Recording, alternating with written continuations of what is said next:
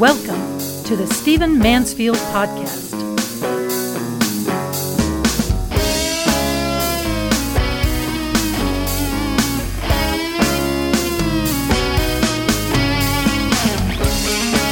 Well, welcome to the Stephen Mansfield Podcast. Glad you're joining me and glad we can consider some important things together. I want to talk to you now about the issue of age. I have been telling everybody I can get my hands on in my work with men, in my Great Man podcast, everywhere I possibly can, to consider the fact that we are likely, all of us, to live longer than we expect. I'll tell you what, this is a pretty important issue. Uh, at this point, many people think of the age of retirement as being somewhere around 61, 62, maybe ranging up to 65. But the reality is uh, that we are all likely, if we don't die of some other reason, we are all likely to live much longer than we expect. We're likely to work much longer. We're likely to need money for much longer. Uh, we are likely to die at a much later age. In fact, uh, if you are of average age and listening to this and you take care of yourself uh, and you do meaningful work and you don't allow undue stress to dominate your life and nothing unusual happens, cancer, car wreck, etc., you are very likely at this time in history to live into your 90s. And yet, still, government documents, government standards expect people to retire somewhere in their early 60s. So, we've got two or three issues that are going to arise here. The first of, of this is personal. You've got to prepare like you are going to live longer than you expect. I'm still talking to people who talk to me about about retiring around the age of 62 or 63. But they might live easily another 30 years. You could live into your 90s 30 years past when they expect to retire. Now, first of all, I'll tell you as a Christian, I'm not convinced that retirement that stop ceasing working or ceasing doing meaningful work, you might you might choose to cease one arena of work, one job you've done for a while. But ceasing to work at all and sitting on your butt and watching football, that is not a life. Uh, that is not what you're made for. That's not what God ordained you for.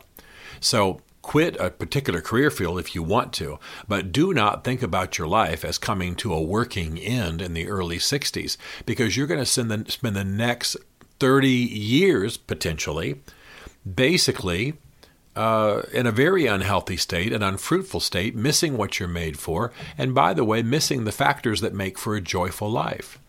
So I'm urging people, especially the men I talk to, because men don't live quite as long as women, but although I'm delighted to impact women with the same message, take care of yourself as though you're going to live longer invest and save as though you're going to get live longer, earn as though you're going to live longer, and have what the kids call side hustles. Have other things that you want to do. Don't just have a life that's about work and going home and watching TV and drinking.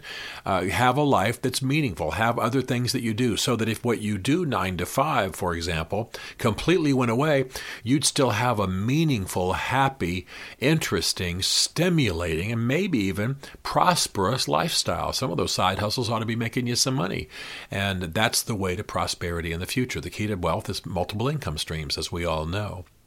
So think in terms of your personal life and think in terms of it going forward. But we've got another issue to deal with in our society, and that's ageism. Uh, I'm recording this the day uh, after the 2020 Super Bowl, the Super Bowl for the 2019 season. And the Kansas City Chiefs won, and their coach is Andy Reid. Now, Andy Reid was the, uh, the coach with the most wins of all coaches in the NFL who didn't have a Super Bowl victory. So it was a big emotional moment. He finally won after all of his success, as after all of his great seasons, after all of his other awards and championships, he finally won the Super Bowl. Now, here's what's interesting Andy Reid is 61 years old. Well, I consider 61 years old to be quite young, to be honest with you. Uh, it's not just that I'm a little older, it's not older than 61, but that I'm a little older than probably a lot of you watch listening to this podcast. Um, but it is that um, 61, on in the comparison to how long people are likely to live, uh, is relatively young. People talked about him like he should be put in the grave as soon as he had the, you know, the Gatorade dumped on him at the end of the game. People are talking about him like now he's done. Well, he's saying I might coach for years more. Absolutely. And this is part of the ageism in our society because our society has not caught up with our uh, changing uh, actuarial tables. It's not caught up with our demographics. It's not caught up with the statistics of how long people live and how long they uh, can live vibrantly and alive and work.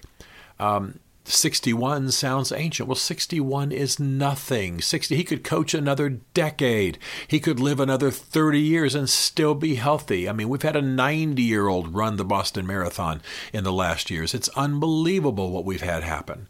And I remind you of my hero, as my wife often says, you're not you're not going to hear Stephen talk more than five minutes without bringing up Winston Churchill. Um, my biggest hero, other than Jesus, is uh, is Winston Churchill. Winston Churchill died in 1965 at the age of 90. Uh, he was prime minister uh, into his 70s.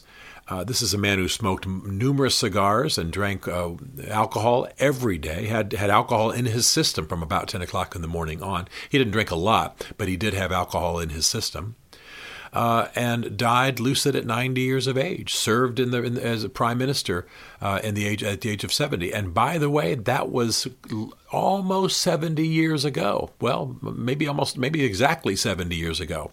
He was prime minister in the early 50s. Uh, think about that now. That's 70 years ago. Think about how much medical advancement there's been during that time, how much our nutrition is better, how much our medications are better, how much more we know about health and exercise, all sorts of things like that.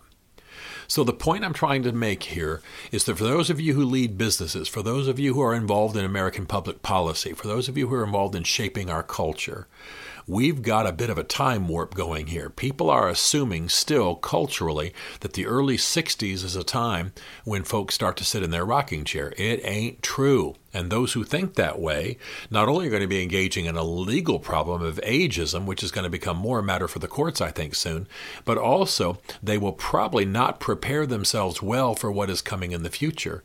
Because the reality is, we're very likely to live well into our 80s. In fact, had there not been an opioid crisis that caused such a horrible epidemic of deaths, our actuarial tables would be showing us that the average American uh, lives into the mid 80s.